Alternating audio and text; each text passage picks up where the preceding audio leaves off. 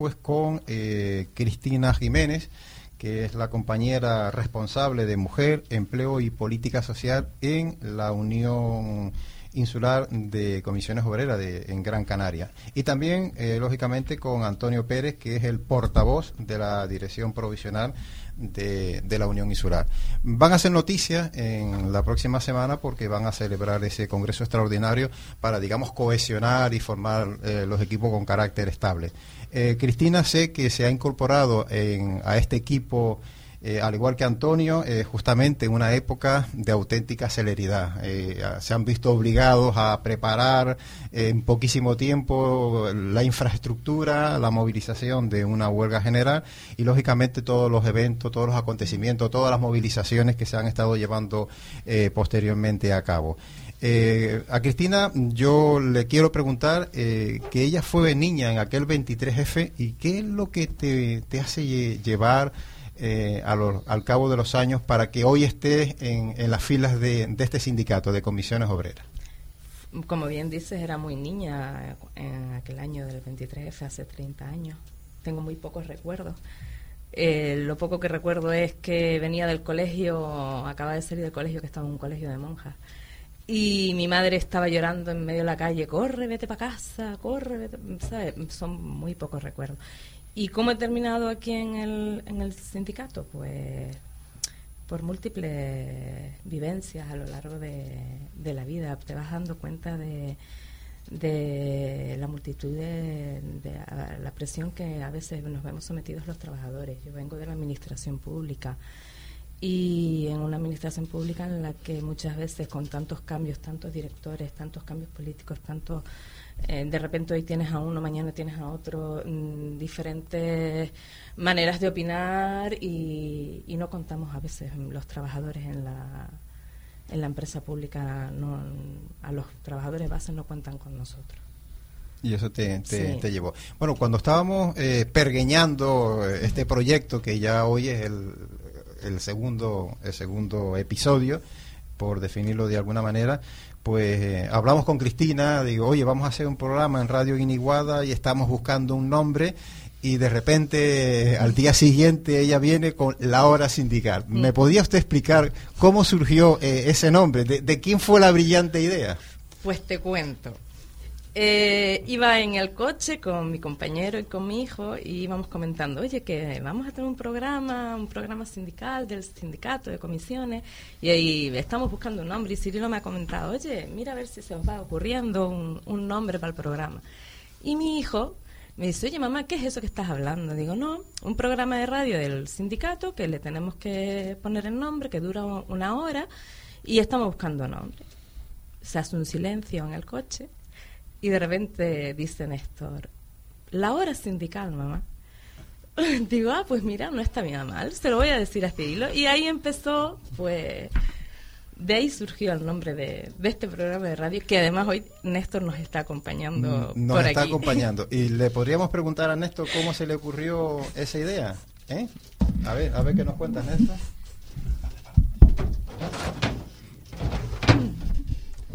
Surgió porque como me dijo que duraba una hora, yo dije, me, me paré a pensar y dije, como es del sindicato y dura la hora, digo, la hora sindical. Pues muy bien.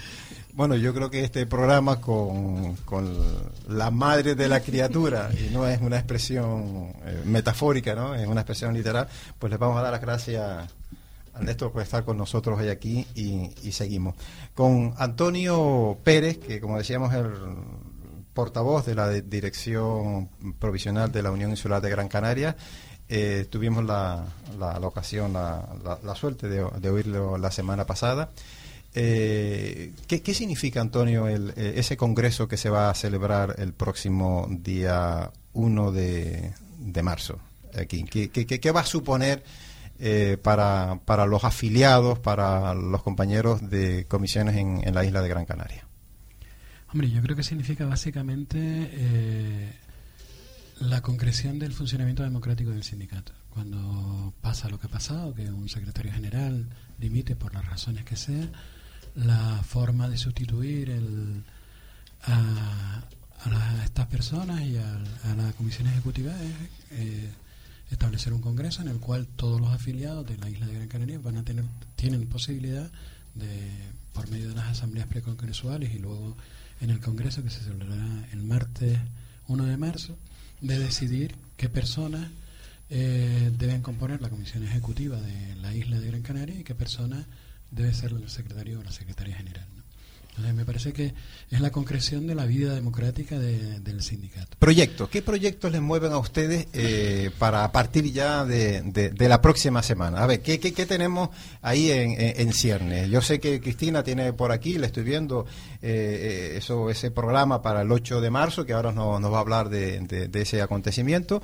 pero ¿con qué ilusión uno eh, enfrenta un cargo, una responsabilidad como esta? Cuando estamos viviendo en una época en que parece que todo el mundo se está diluyendo, nadie quiere comprometerse a nada, y ustedes, unas personas jóvenes, eh, gente que con ese con esa vinculación al sindicato, que, que tienen sus puestos de trabajo eh, ahí y quieren dedicar, quieren sacrificarse, eh, ¿qué, significa ahora?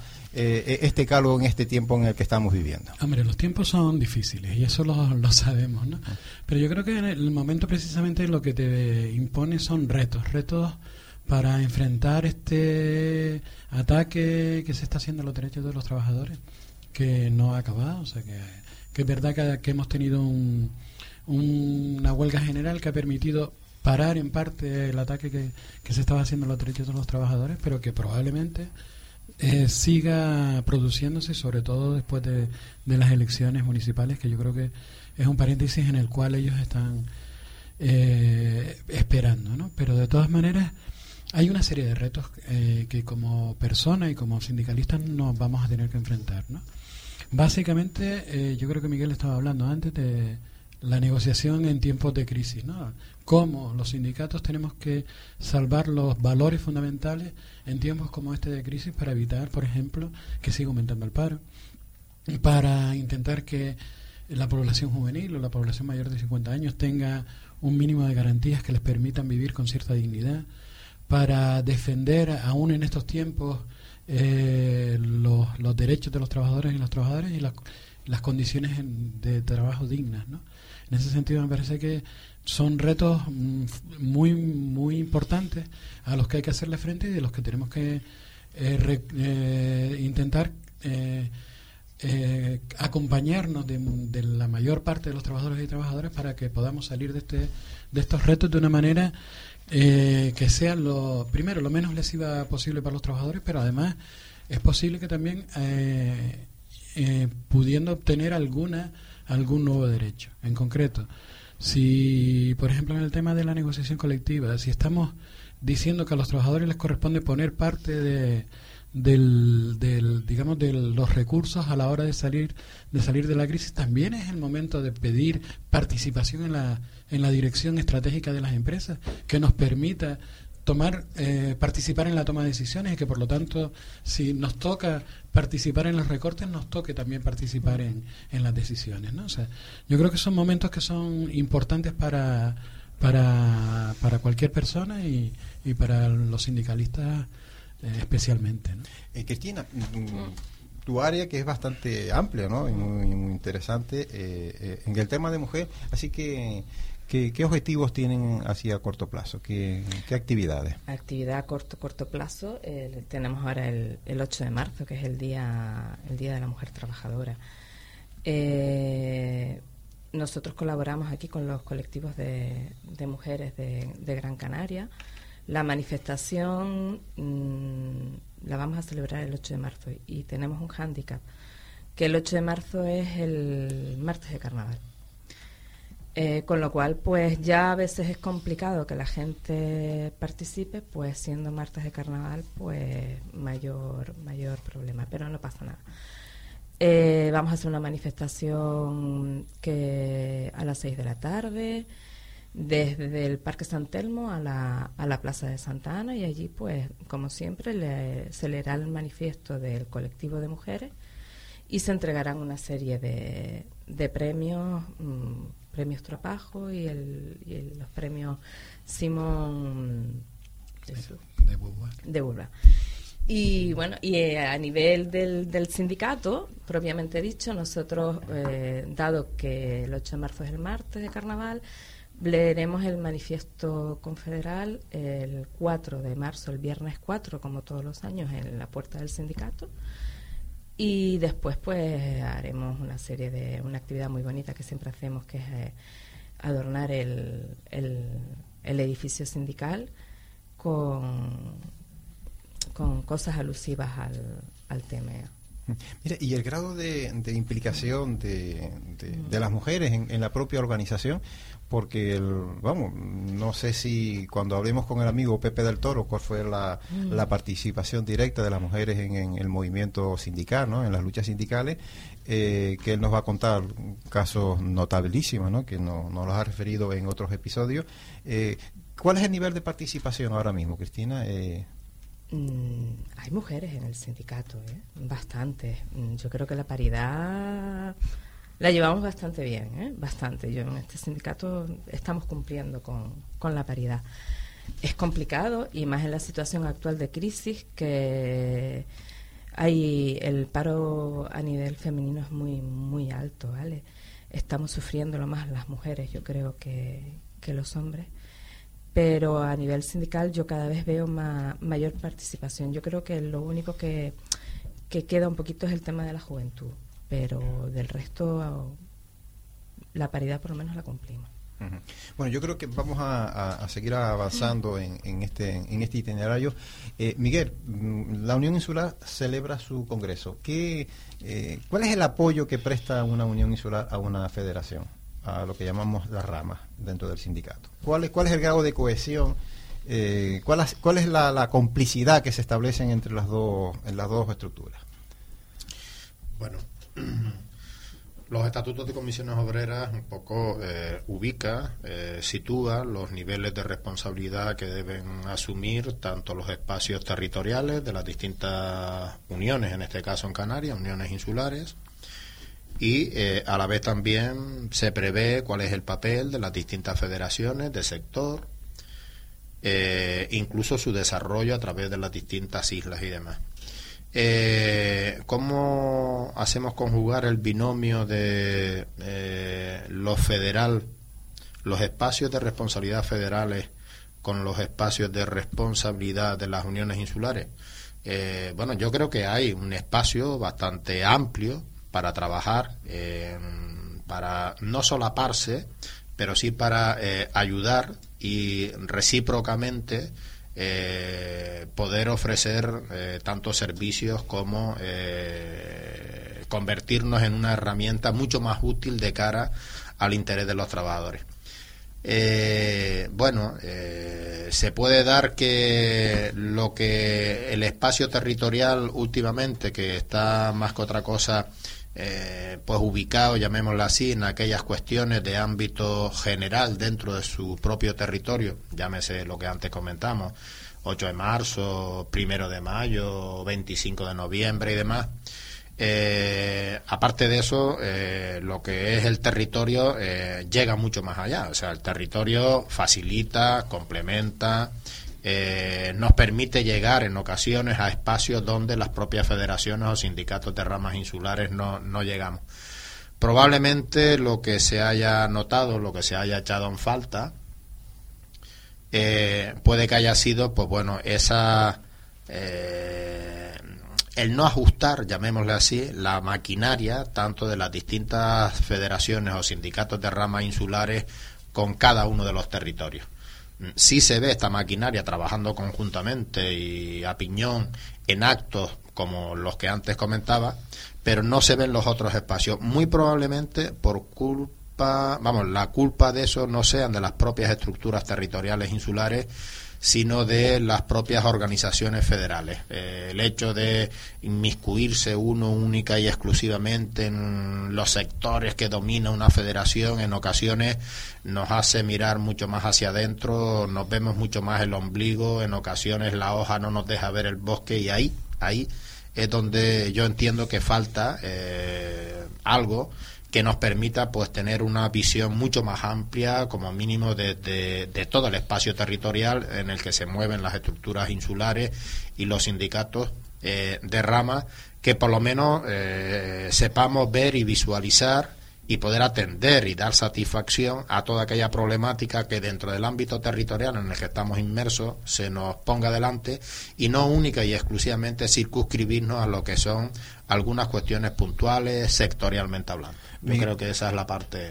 Antonio, yo me imagino y Cristina, ustedes tienen claro que, que lo que está en la calle es suficientemente motivador, es suficientemente retador como para tener clarísimo cuál es ese objetivo de trabajo y que eh, esa dinámica, eh, ese paso que lamentablemente está marcando las circunstancias externas, eh, es lo que realmente van a convertirlos a ustedes en, en, esa locomotora que es el que va de alguna manera a arrastrar pues a toda la a, todos los restos de los compañeros en, acciones conjuntas, ¿no? Porque yo creo que la visibilización de de, los conflictos que están teniendo en la calle, lógicamente, pues tiene ese, ese gran apoyo en, en lo que es las uniones. Ustedes empezaron con una dinámica muy acelerada, eh, van a seguir en, en esa competición donde no hay metas volantes, sino todo lo contrario, sino son eh, un proceso eh, pues bastante eh, dinamizador, ¿no?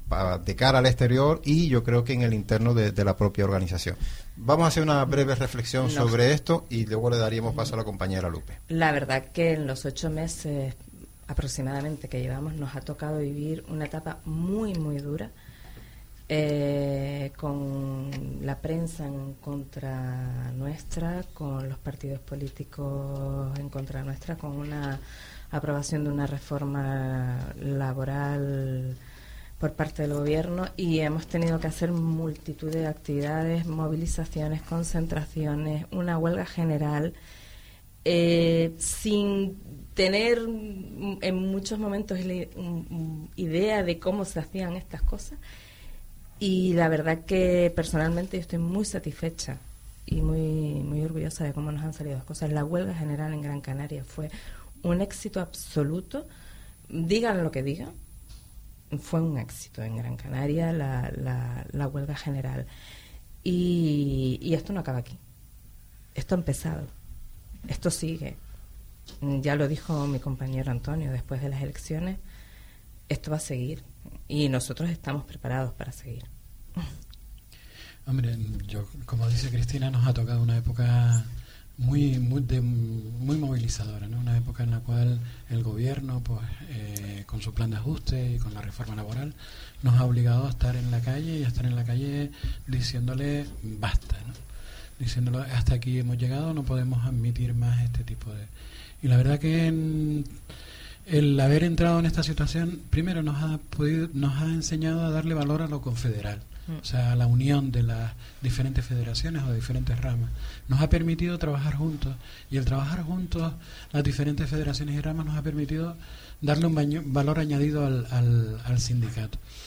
El éxito, como dice Cristina, de la huelga general, general ha sido el éxito de la colaboración entre las diferentes ramas y federaciones. El, los, de alguna forma los que han sacado personas a la calle, los que han eh, ido a los centros de trabajo son las personas de las federaciones. Y el trabajo nuestro que ha consistido básicamente en coordinar, eh, coordinar, eh, animar, facilitar en la medida de lo posible ese trabajo, pues nos ha dado la idea de cuál es el trabajo de una, de una unión insular. El reto fundamental ahora es seguir pegados a los intereses de los trabajadores. Es decir, ir, irnos quitando de encima esa patina que nos han querido poner de que somos como los partidos políticos o como somos que no nos no nos eh, no no nuestro trabajo está en la defensa de los intereses de la vida cotidiana del trabajador y de la trabajadora o sea estamos hablando de aquellos aspectos que tienen que ver con el día a día con el con el sueldo con las condiciones de, de vida, con la conciliación de la vida laboral y la vida personal. O sea, nosotros trabajamos en, en política sí, pero en política con mayúsculas, en aquellos aspectos que tienen que ver con la actividad cotidiana de las personas. Y ese es el valor, el valor de un sindicato, que yo creo que, que vamos, que es el, el reto fundamental que tenemos de aquí al futuro es mm, trabajar por fortalecer eh, fortalecer esta herramienta que tienen los trabajadores, y no solo los trabajadores y las trabajadoras, sino la mayoría social del país, fortalecer esta herramienta para eh, que cuando cualquier gobierno pretenda eh, ir contra los intereses de los trabajadores, sepa que tienen frente una fuerza lo suficientemente potente como para no dejarle hacer aquello que quiere.